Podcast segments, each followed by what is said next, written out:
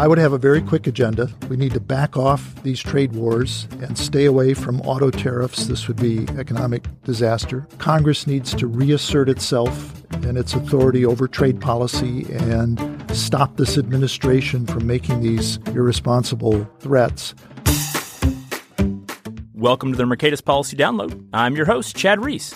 First up, don't panic. What's on tap didn't go away, but it has moved to the end of the episode, so make sure you stick around after our conversation on trade policy today to catch up with the latest from Mercatus and the beer that we're drinking this week. That's too much exposition already, so let's jump into the conversation.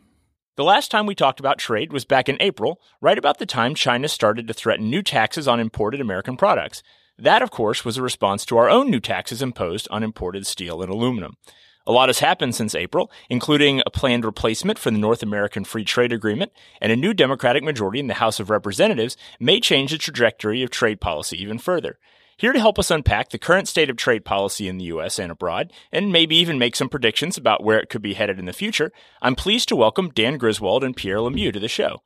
Dan is the co-director of our trade and immigration portfolio here at the Mercatus Center, the author of the book Mad About Trade: Why Main Street America Should Embrace Globalization, and most importantly, a repeat guest here on The Download. Welcome back to the show, Dan. Glad to be here. Pierre Lemieux is a senior research scholar here at Mercatus. He's a frequent university lecturer in Canada and recently published the book What's Wrong with Protectionism: A Response to Common Objections to Free Trade. Welcome aboard, Pierre. It's my pleasure. So we're going to spend a lot of time in this conversation probably talking about current policy events and where the world is right now. But before we get there, I want to take a step back for a second and just give our listeners some insight into the two of you and how you approach this issue. So you've both written, as I mentioned in the introduction, books on trade policy. I think the natural question for a lot of our listeners will be, why? You know, what was going on out in the world such that you stopped one day and said, well, golly, I better write a book about this stuff? Well, exchange is a very important and basic phenomenon in inter-individual relations. And exchange, part of exchange is trade, exchanging goods and services. So either if you are interested in economics or if you are interested in liberty, trade is a very important topic. And it happens that the freedom of trade is being very much questioned these days in many countries in the world. So it's even more important, I think, to think and talk about it now than it has ever been. I would agree with all of that. I wrote Mad About Trade in 2009 when I was at the Cato Institute because, one, there was a lot of nonsense floating out there and bad ideas about trade, as there is now. But I saw a disconnect, and that is the arguments in favor of trade, while they were economically sound, were made at a kind of higher academic level. And the proponents of protectionism were kind of claiming Main Street. Yes, Wall Street and the economists think trade is good, but what about the people on Main Street? Well, I think all the arguments for free trade apply to Main Street just as much as Wall Street. You know, the consumer benefits, the fact that trade allows us to specialize more in what we're best at, and that creates jobs not just on Wall Street, but on Main Street in terms of more competitive manufacturing, the agricultural sector, all those things. And so I tried to make my arguments economically sound, but also put them in ways that the average person could better relate to. That's our challenge, isn't it? Yes.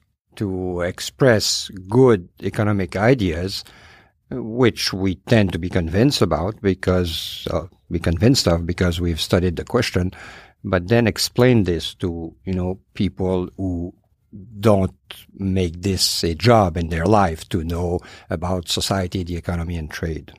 I would certainly second that. And I think that's a good segue. As we're talking about, Pierre, I think you said, freedom of trade is being questioned right now. And I think that's a fair way to characterize the current policy environment.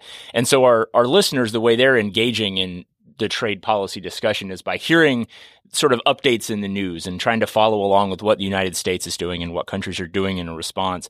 I think the last time we talked about trade on the show, again back in April, we were kind of just starting to get an idea about what the back and forth between the U.S. and China might look like. We've had several months now of that back and forth. We've kind of got a little bit better sense of what policymakers in the U.S. and China are doing. I'm kind of curious from your all's perspective, do we have any more clarity on how this plays out? Or is it still sort of a a holding pattern, a waiting and seeing until someone is willing to change course at this point? You know, Chad, quite a bit has changed, and not, I have to say, for the better since we last talked about trade in April. The steel tariffs have become pretty much comprehensive. They just started out with some smaller countries, but now they've expanded to the European Union, Canada, and Mexico, and they have retaliated. So U.S. bourbon producers and others are feeling the sting of that, Harley-Davidson and others. The China tariffs have expanded. They started out at about $50 billion, and China responded. That's what we were talking about in April. Since then, the Chinese or the U.S. government, and in particular the Trump administration, I should say, all this emanates basically from the White House and a few trade advisors around the president. We've expanded that by $200 billion. So $250 billion of imports from China, basically half the goods we import from China, are now subject to tariffs. Those are set to ramp up from 10% to 25% on January 1st, and then the administration's threatening to expand them to all our imported goods from China. Meanwhile, the president is building the case within his administration, even though there is no case, to impose duties on imported automobiles in the name of national security, as though a Mercedes-Benz coming in from Germany is somehow threatening our national security. That will affect $360 billion worth of imports. It'll make the steel imports look like a minor irritation. It'll be several fold greater in terms of the economic impact. So things have gone in a way from bad to worse, although the recent elections and some other things maybe will point us in a different direction, but that we can get to that later in the show. People also have started knowing that they are affected by the trade war. As we know, farmers, soybeans farmers have been very much hit by the tariffs. And, well, it does, the same for manufacturers, use steel or aluminum who have been hit by the tariffs. So, while it was not obvious in April, now it's obvious that it is wrong to say that trade wars are easy to win. Trade wars are not easy to win. Now, it is still true that ordinary men or women still has not has been hit very much. But, this is going to become more and more obvious, as the prices of manufactured goods increase, when consumers will realize that appliances, home appliances, whose prices have been decreasing for something like 2 decades, are starting to increase again, when they are going to realize that the sporting goods they buy at Walmart or at Cabela, fishing rods, for instance, have increased in price, and ultimately, of course, cars, that would be a very important acceleration in the trade war. So people have started, but they are still not realizing the full extent of what seems to be developing now. Just to spend some time maybe on what has changed, Dan, you kind of prompted us, and I mentioned in the introduction by noting that there has been an election. So there is some sort of shift in politics. I think there's not a clear consensus on what that actually means for trade policy necessarily. On the one hand, you could say, well, the opposition party is presumably going to oppose current policy. On the other hand, there's not a clear track record of the congressional Democrats supporting free trade policies. So you don't have to put on your, political prognostication hats, but just thinking from what you've seen, any public statements or any policy in the past, do you expect Congress to finally sort of intercede and step up in its sort of trade policy role, or is that just going to be a non-factor? Here's a few things I think we do know. Protectionism is not swelling up from the general public. Polls show that the American public is actually more supportive of free trade than they've been for years, and they've always been kind of in a qualified way in favor of it. The protectionism we're struggling with today is a top-down phenomenon coming basically from the White House. Secondly, it's not a big election issue. There were other things driving this election, the president, healthcare, that sort of thing. I do wonder, though, if it wasn't a factor in some of the Midwestern elections. Pierre mentioned the soybean tariffs in retaliation. The Republicans didn't do that well in the upper Midwest, Minnesota, Wisconsin, Michigan. And then finally, the biggest news out of the election was the House changing from Republican control to Democratic control. I think that does have some implications, in particular for the revised NAFTA, what the administration's calling the USMCA, the US-Mexico-Canada Agreement. And that is, this is just a fact, generally most Republicans in the House have over the years voted in favor of trade agreements. Most Democrats have voted against them. Now you've got the party that's generally been skeptical of trade agreements in control of the House. And so I don't predict the revised NAFTA will fail or pass, but I do think it's going to have a harder uphill climb with a Democratic House. One, they're more skeptical of trade. Most Democrats never supported NAFTA. Secondly, just purely politically, they aren't going to be in any hurry to give this president a win that he might tout in running in 2020. So I think for the White House, I don't think the protectionist clouds have gotten any darker, but I think for the White House, getting the revised NAFTA passed has gotten more complicated. I don't know if the protectionist clouds have not got a bit darker, because now, we have the two parties, one that controls the House, one that controls the Senate and the presidency. We have the two parties officially against free trade, or as officially as they ever were in recent memory.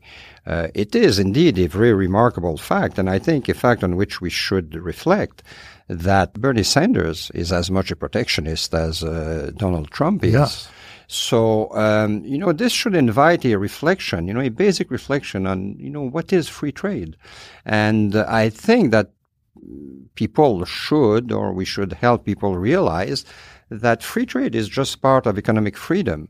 It's as much the freedom, it should be as much the freedom of an American to import clothes from Thailand as it is his freedom, or steel from Canada, as it is his freedom to import agricultural products from, say, Mississippi.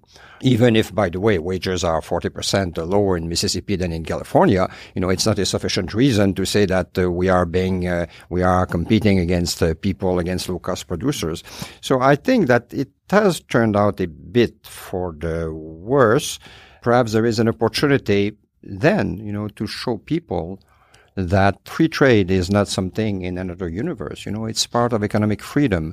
And the fact that both Democrats and Republicans and Congress, which doesn't have an especially good reputation in the public, is against free trade, should perhaps lead people, to wonder whether indeed free trade is not a good thing. Yeah, no, I agree with all that, Pierre. Historically, the Republicans they used to be the protectionist party 50, 100 years ago. They've come around and have been generally more supportive. But Chad, you asked, is there any hope that Congress is going to stand up to the administration on trade? I mean, Article 1, Section 8 of the Constitution gives Congress the exclusive authority to regulate commerce with foreign nations, to impose duties. This president has, I think, abused the authority that Congress has given to the executive. Republicans, I think, were uneasy with the president's trade initiatives, but they didn't want to stand up to him because he's of their own party. Democrats want to stand up to Trump, but on trade, they broadly agree with him. So in that sense, I'm not very hopeful that Congress is going to reassert itself on trade. Yes, but then perhaps not reinserting itself would be a win, because, I believe that NAFTA 2.0 is worse than the original NAFTA. There are, rules of origins actually protect American steel industry and auto industry much more than they did before. We, American negotiators, and probably with the complicity of Canadian ones, have succeeded forcing the Mexican government to more or less impose a minimum wage to Mexican auto workers. So, I think it is more managed trade than NAFTA was. And actually, the Wall Street Journal said this in a brilliant editorial. It's a step, NAFTA 2 is a step towards managed trade. So what I hope is that Indeed, Congress is going to reject USMCA. Then, you know, of course, NAFTA has not been abrogated, has not been repealed, so we would revert to NAFTA. Now, whether the president can then and will politically be able, would politically be able to repeal NAFTA is not sure. And in a nice world, we just revert to NAFTA, and that would be as good as we can have in the circumstances. Yeah, and then try again to improve it, because NAFTA is 25 years old. It doesn't have anything in it about digital trade and that sort of thing. But Pierre, I broadly agree with you. The revised NAFTA from the administration is not a net improvement over the current, and those auto rules of origin they're the worst feature of the revised NAFTA for the reasons you point out. You know, the other day, Larry Kudlow said, well, Democrats should be in favor of the revised NAFTA because these auto provisions help blue-collar Americans. I pointed out in a tweet that most blue-collar Americans don't make cars, but they do buy cars and trucks, and they're going to pay for this provision through higher prices. A very simple symptoms that NAFTA 2 is more managed trade than NAFTA 1 is just look at the number of pages. You know, NAFTA, the original NAFTA had 600 pages. The NAFTA 2.0 has 2,082 pages. So, you know, if you want to implement free trade, you don't need 2,000 pages. You know, in fact, between you and I, you would need a couple of lines, which is Americans are free to export whatever they can export and to import whatever they want to import. Well, we do have maybe another kind of, I don't want to use flashpoint, another inflection point or opportunity for change coming up. And that's come from the announcement that President Trump and President Xi do plan to meet in Argentina at the next G20 summit. So that would possibly have ramifications for our ongoing trade dispute with China. Maybe a two-part question here. One is the sort of advisor question. So if you put on your advisor hat and you're advising either President Xi of China or President Trump of the United States, what would you recommend to them going into that meeting? What should both countries be trying to achieve?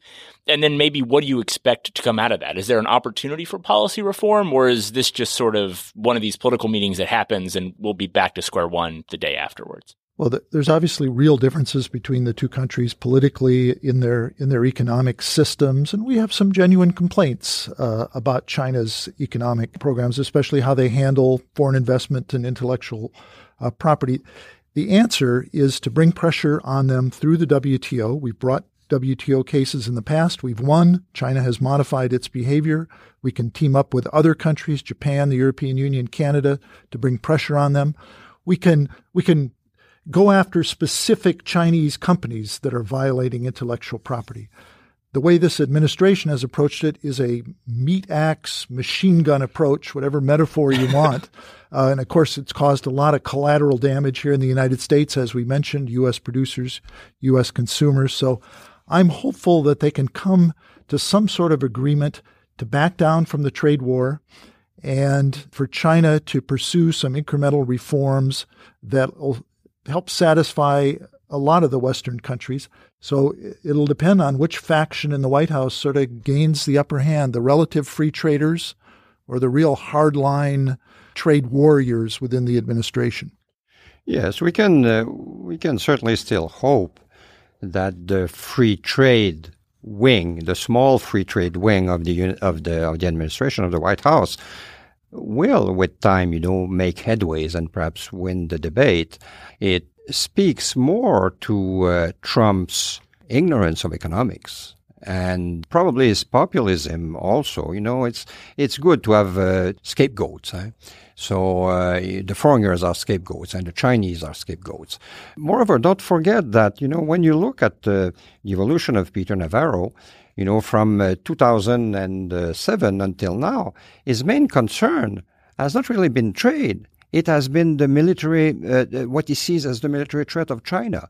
So Peter Navarro himself is as much a military hawk against China as he is a protectionist. Yeah, he's not a trade economist. No, he's not a trade economist at all. You know, I would hope that we would have surprises. And I think we should remain open to surprises. Perhaps, who knows, you know, perhaps people who claim that Trump is a free trader Perhaps they're right. You know, I'd be very surprised because he's been demonstrating for 2 years that he is wrong, that he is a protectionist, and that he doesn't understand actually the arguments in favor of free trade. But then, you know, if there is a good evolution, we should be happy with this. Now, when the head of China, Chinese government, and President Trump meet, I think, you know, I agree with what Dan said. You know, we could hope that they just back off and that they return us closer to the equilibrium we had before with the WTO, or, you know, or settling disputes and this sort of thing. That would be much better than what we have now.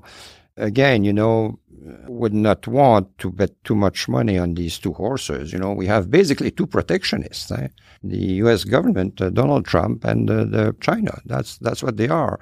So let's hope that they can, you know, because they have pressures exerted on them by their own often producers now, because consumers are silent as usual. So let's hope that these pressures will force them to back off. I would prefer to think that free trade is on a firmer ground than that, though.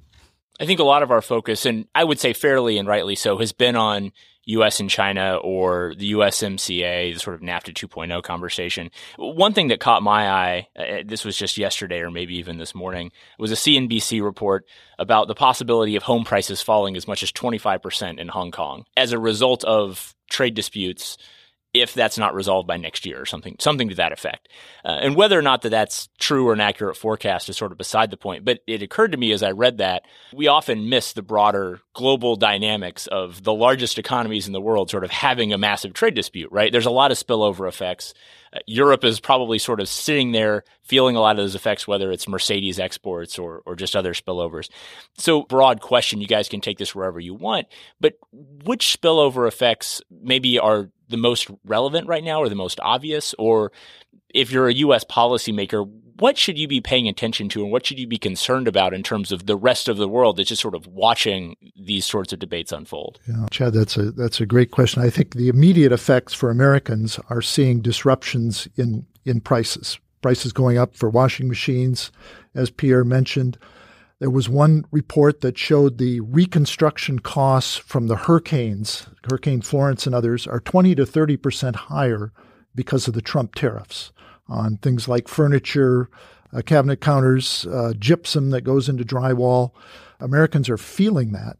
And then the knock-on effects of not only retaliatory tariffs, but as you mentioned, kind of a chill in global economic growth because of this, when the world's two largest economies are going head-to-head on a trade war. And so the front-page stories recently are a global slowdown. And of course, what affects U.S. exports actually more than foreign tariffs is foreign growth. And as foreign growth slows in Europe and China, demand for U.S. exports is going to slow. So we're all in this together, and you're seeing markets be more upset. And that's something the president seems to understand. He was bragging about the stock market a few months ago, but now we've had this upheaval. And so maybe all this, the silver lining might be that all this works in favor of the White House taking a more economically enlightened but more politically sensitive approach to this and backing off this self-destructive trade war. Yes, let me take the pessimistic side, as I have already a couple of times. This might be what will happen, what Dan explained, and I hope this is what happens, that the economic slowdown will bring both the Chinese and U.S. government, you know, to back down. But another possible outcome would be a world recession, of course, caused precisely by this trade war. Then, you know, all bets are off, because the usual reaction of national governments to trade wars is not to open borders, it's to close borders. I would be also concerned about another worldwide effect of what's going on now. It's the fact that the United States used to be a beacon of liberty. And although the position of the U.S. government on trade has been ambiguous for the last 200 years it is still true that since the war, the U.S. government had been the one that had been pushing for trade liberalization. World War II, yes. World War II, of course, yes. And You know, I think this helped actually the influence of the United States in the world. And I think it is a tragedy to see what we are seeing now. You know, apparently the Chinese foreign affairs minister or some apparatchik there a few months ago quoted Adam Smith to the U.S. trade representative, which is, of course, the world upside down. And they don't believe in Adam Smith more than Donald Trump. The difference might be that some people there have actually read Adam Smith, while I doubt that President Trump has. But I think that the political impact of the trade disputes now risk being dramatic, even if we don't consider the possibility of war with China, which would be, of course, the ultimate disaster. And before we wrap up here, I do want to remind our listeners we still have What's on Tap coming, so don't turn off that dial. As soon as the questions have been answered, make sure you stick around. I've got one kind of another big picture question for you guys, and this is another put your policy advisor hat on. Let's say we hop in a car, drive across the bridge to downtown DC, and I just say, okay, we can go to any agency or congressional office you want. We can go to the White House. We're going to drop you off at the door. You're going to walk in with a one-page memo. What advice do you give to U.S. policymakers going forward on trade? What's the one thing, maybe in the short or near term, that's kind of achievable that could happen in an ideal world within the next 6 months or so that you would recommend? I know. I would immediately say, wait, Dan is coming. Always good advice. Thank you, Pierre. Well, I would have a very quick agenda. We need to back off these trade wars and stay away from auto tariffs. This would be economic disaster. Congress needs to reassert itself and its authority over trade policy and stop this administration from making these irresponsible threats. Let's negotiate a free trade agreement with Great Britain once they get out of the European Union. And I've got a recent paper on that. I was going to say, you've got something to say about that very point, I think. So a little bit of self-advertisement for my paper. But I'd say the final thing is they need to read Pierre's new book. And Don Boudreau and I wrote in the foreword, Pierre Lemieux has written an essential book for our time and for decades to come. This is a book that's very timely. It addresses everything you see on CNBC and read in the Wall Street Journal today, but he touches on enduring principles of human liberty, of economic insight developed over the centuries, and applies it to real-world problems. So this is a timely book with a long shelf life. And I would like actually to thank Mercatus Center and especially Dan for the help I had in the cooperation from Mercatus I had in writing this book. So as a former president would have said, I have not done this alone. Well, that sounds like a great note to end on. Now that we've given our listeners homework, go find the book. We'll link to it in our show notes, so you'll have an easy time finding where you can locate the book. That'll be it for today. I would like to thank our guests for joining us and sharing your all's insights, as always. And for our listeners, if you have any questions, comments, complaints, or episode ideas, you know where to find me, at Chad M. Reese, all one word, on Twitter. Or you can email me at creese@mercatus.gmu.edu. Thanks for listening, and we'll see you next time.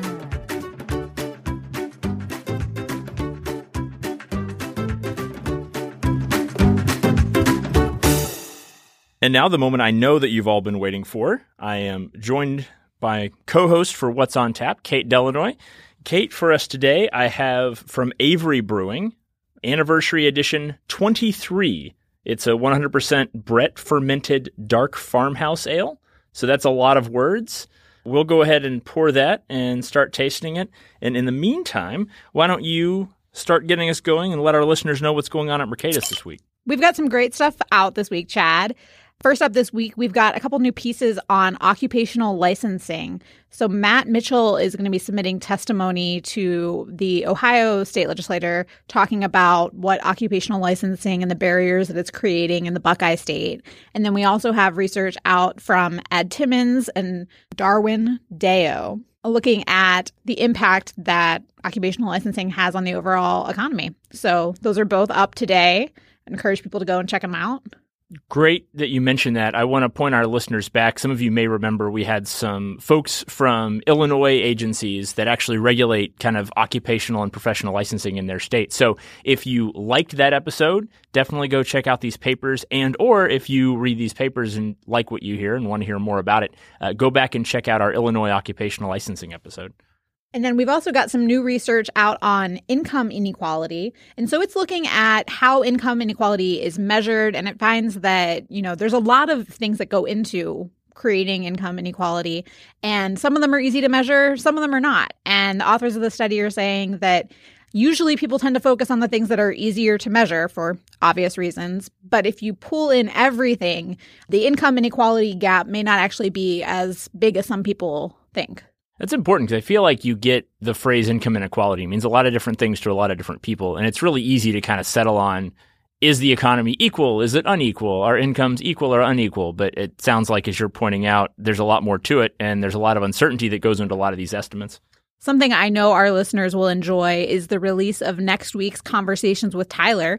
Tyler spoke with Paul Romer, and he is the first of two Nobel laureates that we're going to be having on the show. So Paul and Tyler spoke, and then some of the folks may have even gotten a sneak preview of the live conversation we had here with Daniel Kahneman and Tyler Cowen. So that'll be releasing a few weeks after the Romer conversation. And certainly not to take anything away from the Romer conversation, but I am particularly interested in the Kahneman conversation. I think Thinking Fast and Slow, which is kind of his famous book, probably one of my favorite books I've ever read. So if you're interested, if you liked that book, if you ever heard anything about Daniel Kahneman, strongly recommend you listen to both of these episodes. They should be good ones.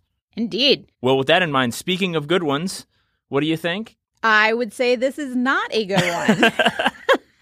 I don't even really know where to start in describing this. You mentioned pungent when you opened it, and that's I think the word. That's fair. Yeah, so I probably should have warned you. I mentioned Anniversary Edition. This is the 2016. So this is an aged bottle. It is kind of like a fun beer. I thought it would be exciting. I'm going to agree with your take at the top. It's weird. It's definitely dark. It's not as sour as I thought. It's a little more on the funky side, which makes sense, I guess, because it is a farmhouse technically. I'm going to go 3.5 out of 5. I think I am giving this some novelty points there. Based on your face, I'm guessing you're going lower. I'm going to go 2, and that will include some novelty points. Oh, wow. So that may be your lowest rating yet. I'd have to go back and check the archives. I think so. If you're looking for something different, this is it. It's very different. Well, a swing and a miss on the beer, but it sounds like we've got a great lineup of things coming out, especially on the Conversations with Tyler guests that I mentioned I'm particularly excited about. So thanks, as always, for joining, Kate. Thanks for having me. Cheers. Cheers.